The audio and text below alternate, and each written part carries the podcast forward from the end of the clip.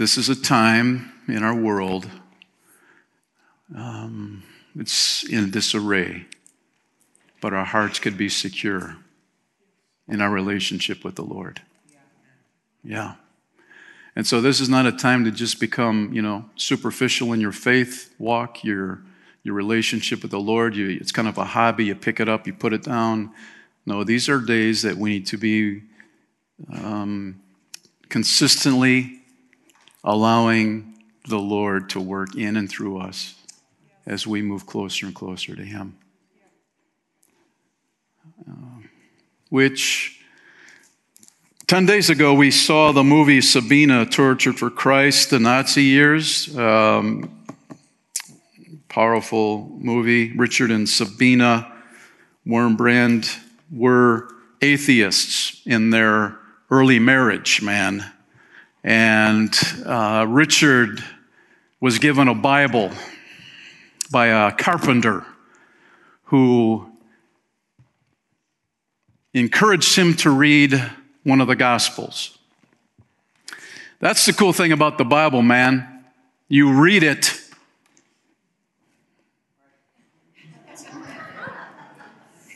and you're never the same.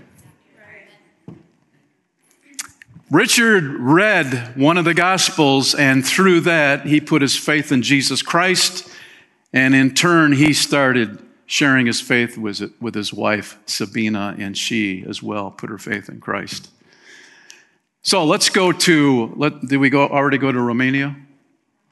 No? Okay. All right, this is, uh, uh, this is where I came from. My grandparents came out of Hungary and uh, we're, we're landing in Romania. Um, that's where Richard and Sabina uh, lived, and um, when they put their faith in Christ, uh, their lives were never the same. In July 1940, the Nazis occupied Romania, and during that time, Richard risked his life uh, preaching about Jesus. He was arrested several times, beaten. And then in 1944, the Nazis were displaced by the Russians, and they began to establish their communist regime in Romania with a million soldiers occupying that country. And then a test came, man, a test that Richard and Sabina had never experienced before. Um, they were attending a government sponsored Congress of Cults, along with other national religious leaders, and the event was being broadcast on live national radio. And as one religious leader after another got up behind the microphone and publicly praised communism, um, praising the new atheistic regime that had taken over Romania. The Wurmbrands sitting in that auditorium were sickened by the compromise they saw in front of them. And Sabina said to her husband, who by then was well known in Romania, by the way, Richard, stand up and wash away the shame from the face of Christ. They are spitting in his face. And he said, If, you, if I do, Sabina, you're going to lose your husband. And she answered, I don't wish to have a coward as a husband. So he made his way to the front of the podium and prepared to deliver remarks, hearing on national radio, along with the 4,000 delegates that were in the building. This is reported by Christian History Institute on what happened when Wurmbrand stepped forward to speak at the Congress. There was a hush as everyone anticipated his endorsement of the new government. Into the electrifying silence fell Wurmbrand's proclamation to the delegates that their duty as Christians was to glorify God and Christ alone. He was quickly hustled off from the podium. Uh, and from that moment on, he was a marked man. Long story short, in 1948, he was picked up by um, the secret police and put in prison uh, Richard served two seven year prison terms, 14 years of his life, tortured, beaten, isolated. During that time, Sabina was put in a work camp in Romania for three years. And she continued her underground church work. Finally, in 1965, friends were able to ransom Richard and Sabina from Romania. And they immigrated to the United States. In his book, Tortured for Christ, this is what he says Persecution has always produced a better Christian, a witnessing Christian, a soul winning Christian. Communist persecution has backfired and produced serious, dedicated Christians such as are rarely seen in free lands. Hmm. These people cannot understand how anyone can be a Christian and not want to win every soul they meet. And so, for these persecuted believers in Romania, following Jesus wasn't a matter of convenience or comfort. It was not simply choosing um, an easier life, a prosperous life. Rather, this is what Richard said a man who visits a barber to be shaved or who orders a suit from a tailor is not a disciple, but a customer. So, one who comes to the Savior only to be saved is the Savior's customers, not his disciples. A disciple is one who says to Christ, How I long to do work like yours. To go from place to place, taking away fear, bringing instead joy, truth, comfort, and life eternal. We are called to be disciples, not customers not consumers or casual seekers of carnal convenience. Instead, with joy, we deny ourselves and take up our cross daily. Right? Right?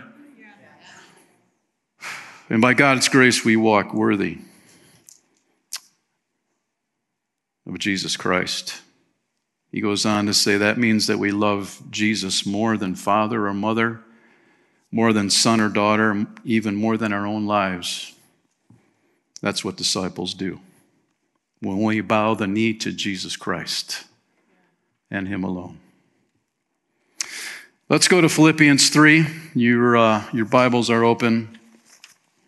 Picking up at verse Mm, 12. I don't mean to say, Paul, that I have already achieved these things or that I have already reached perfection, but I press on to possess that perfection for which Christ Jesus first possessed me. No, dear brothers and sisters, I have not achieved it.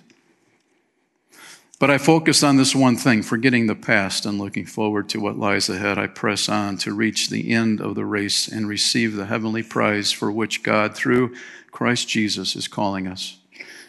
Let all who are spiritually mature agree on these things. If you disagree on some point, I believe God will make it plain to you.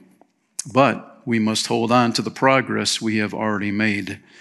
Dear brothers and sisters, pattern your lives after mine and learn from those who follow our example. Lord, thank you for your word.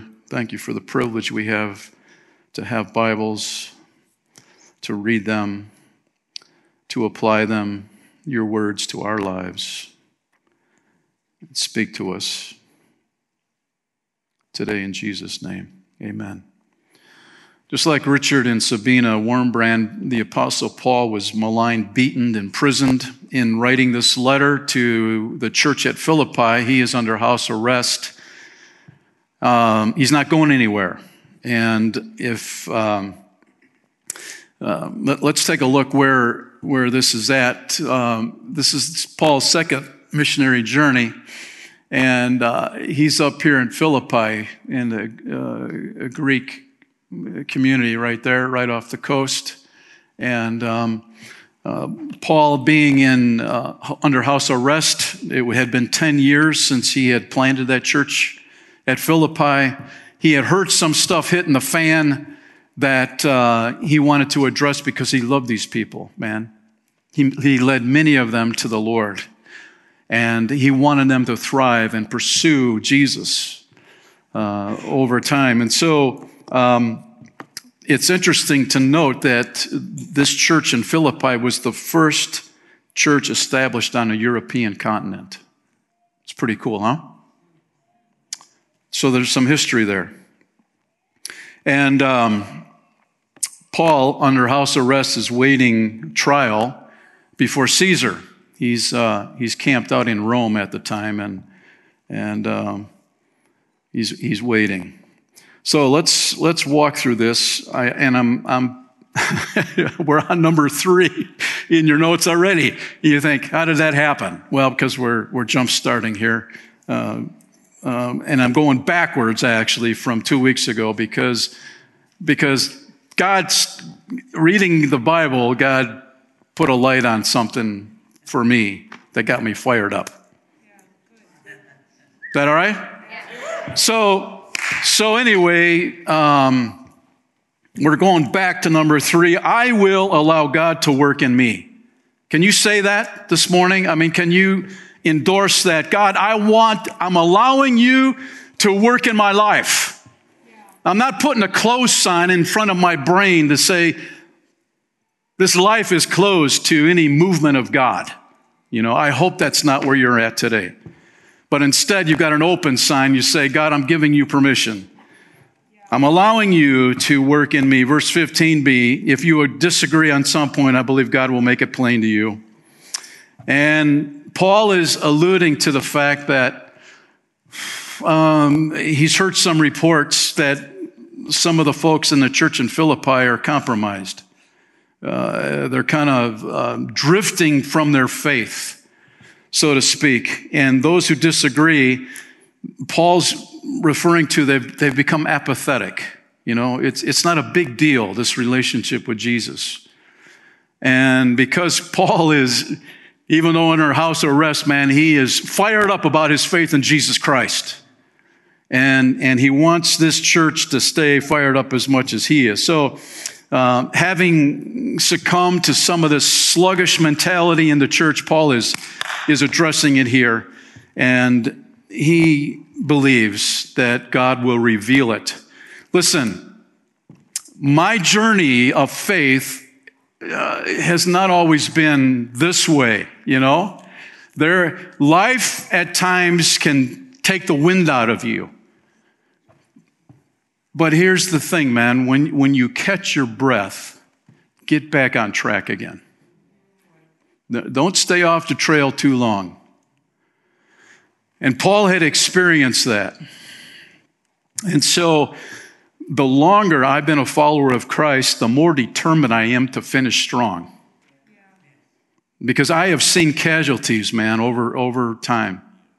And, and even recently, some of you may have you know, stuff is hitting a fan in the Christian community. And that's why it's important that we stay committed to uh, it's all about Jesus. It's not about me. So, so that's where that's where Paul's at, and um, so Paul is trusting the Lord. So, and there have been times when I was, you know, the wind's knocked out of me, that God's Spirit began to, you know, tap me on the shoulder and, and work in me and encourage me. And so, boom, you get back on and you keep going. Philippians 2:13 for God is working in you, giving you the desire and the power to do what pleases him. That word is. That, that's the cool thing when you read your Bible, these little words start popping out at you. You know, it's kind of like they jump off the page, boom! Hmm. Is, you know, is, I've read that before. Is, what's the big deal about is? Because is, it's action right now. It's happening right now. It's not in the history books from the past, man. It's happening now, today. For God is working in you. Oh, man. See, I experienced that this past week, man. God is working in me. He's challenging me. He's convicting me. He's encouraging me. There's nothing like it. Oh, God! Where can I go from your presence? And he decides to show up in my house.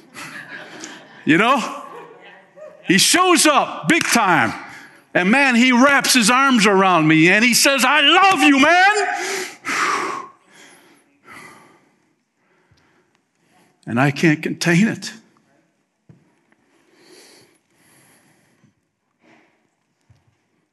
It's overwhelming. Yes, I know what's going on in the world right now, but I know this above everything else Jesus loves me. Yeah, man. And I do know that Jesus is coming back again. This is not a sad story, man, in the world. Jesus is coming, and I want to be ready. So, Yes, God is working in you. You could just say, Thank you, Lord. No, thank you, Lord. Thank you. Thank you for working in me. And it's you giving me the desire and the power to do what pleases you, Lord. I don't have to get all worked up. I don't have to try harder. It's, it's God working in you. Let Him do it. Give Him permission. And see what happens, man. See what happens. So, so i w- I've been going through the book of Romans. That's I just ended up getting out of there a few days ago. But Romans, man, Romans 12:1. There's another little word there that popped out at me, hit me in the face this past week. And so, dear brothers and sisters, I plead with you to give your bodies to God because all he has done for you. So, you know what I did? I looked up that word bodies in the original. It not only does it mean your body, but it also means the body of Christ. In other words, it's not just about you. We're doing this together, right? We're on the same team, we're moving in the same direction. That, I thought, how cool is that? to give your bodies because you're part of the body. You've got some ears here, some feet over there, some eyes over here, some noses.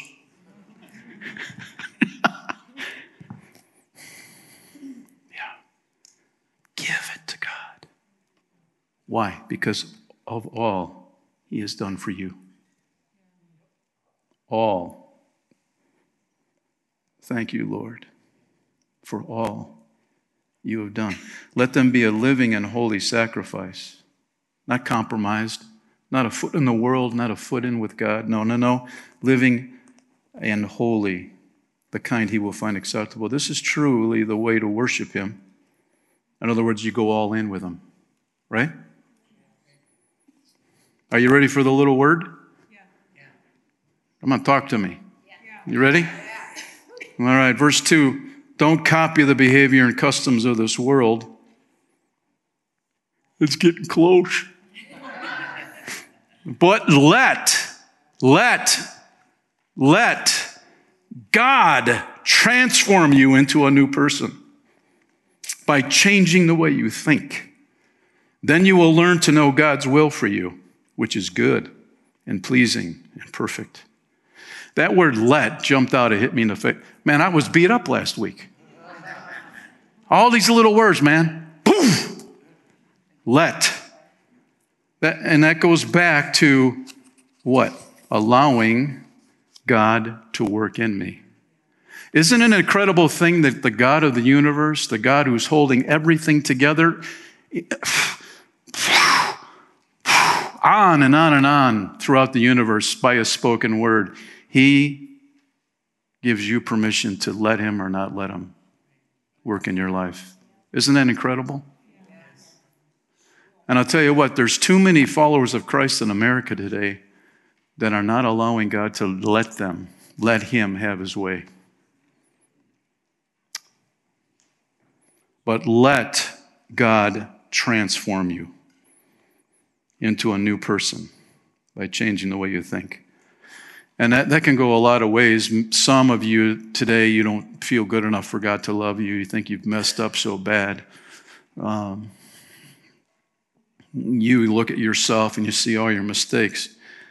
But I believe when you let God transform you, He pours His love into you, His forgiveness, It's powerful. And that will change the way you think, man. That will change the person you are, because it did for me. So, let word let, by the way, let's have an English class. It's a verb. Doggone it. I hated English, man. I did. I hated it. You know, where you dissect sentences and all that stuff. You still dissect sentences? I don't.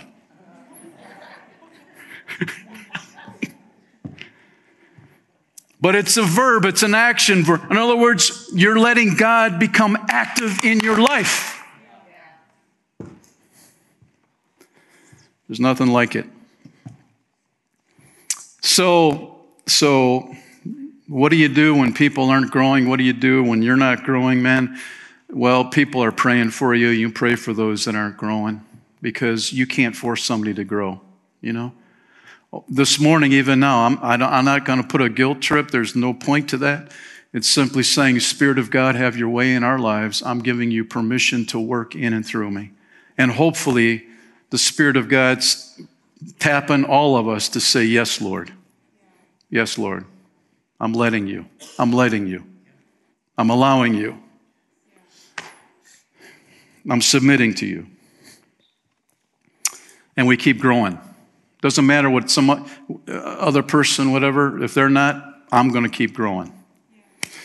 Billy Sunday, I don't know if you ever heard of Billy Sunday. I know it's Sunday today, but he's not related. Um, uh, anyway, he was a professional baseball player in Chicago um, in the 1800s, and and uh, he was a pretty wild dude. Now, here's the deal: in Chicago at the time, there was the Pacific Garden Mission, and they would go out the streets and they would they would they would sing songs and they would teach the Bible. And Billy and his buddies, it was on a Sunday, and they didn't play baseball on Sundays back then.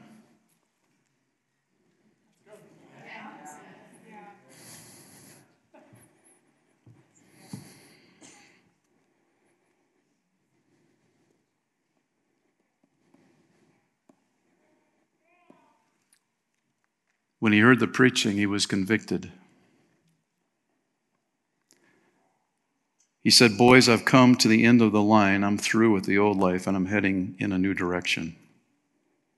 And that was the tipping point for Billy Sunday. A few nights later, he went to the mission itself. He heard the teaching about the forgiveness of Jesus Christ, and that night he put his faith in Christ. He gave up professional baseball and went became a pa- preacher and traveled around the world telling his story. He preached to over 100 million people in his lifetime. That's pre television, you know? And this is what it says He never tired of referring to the day he made a decision to follow Jesus Christ. Okay? So he goes back to the starting point and he finishes strong. And he always goes back to the starting point to say, I'm so grateful for the day I put my faith in Jesus Christ. No regrets. Uh huh. No, no. You want to know something else? When the Pacific Garden Mission, when they hit the streets, they would sing the hymns of that day. And that's something else that got Billy's attention because his mother used to sing hymns to him when he was a little boy. Where can I go from your presence? Hmm? You see, the Spirit of God was going after him. And the Spirit of God is coming after you and me this morning. Where we say, Yes, Lord. I'm allowing you to work in and through my life. You have your way so that I can become more like you. And it's very possible that you've never put your faith in Christ like Billy Sunday. Today is a great day. It's a great day to do it right here, right now, to say, Jesus, I'm a sinner. Sin will keep me away from a holy God.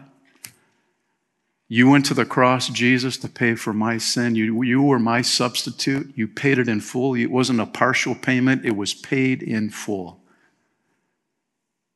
And so this morning, I'm believing in you, I'm trusting in you. that you are who you said you were the Savior of the world. Become my spiritual leader right here, right now, Lord. And I will live for you the rest of my life by the grace of God through the power of your Spirit. In Jesus' name, amen. Father, thank you this morning for who you are. Thank you, Lord, for your word. It's a gift. The Bible is a gift, Lord. And we embrace it. We embrace its teaching, its wisdom, its counsel.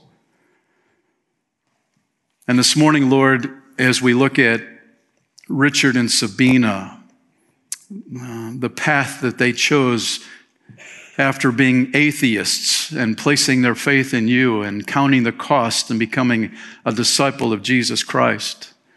Lord, may we not be consumers in this place, but may we truly become disciples of Jesus Christ, pursuing you with passion as you have pursued us with passion, Lord. We are grateful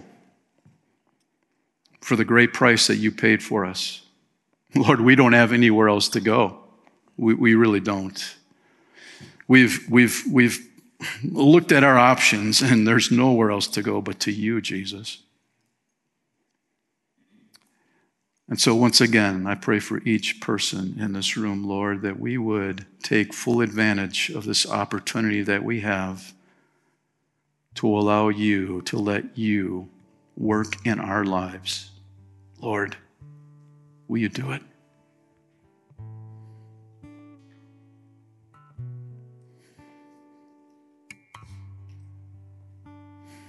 The barriers are coming down right now.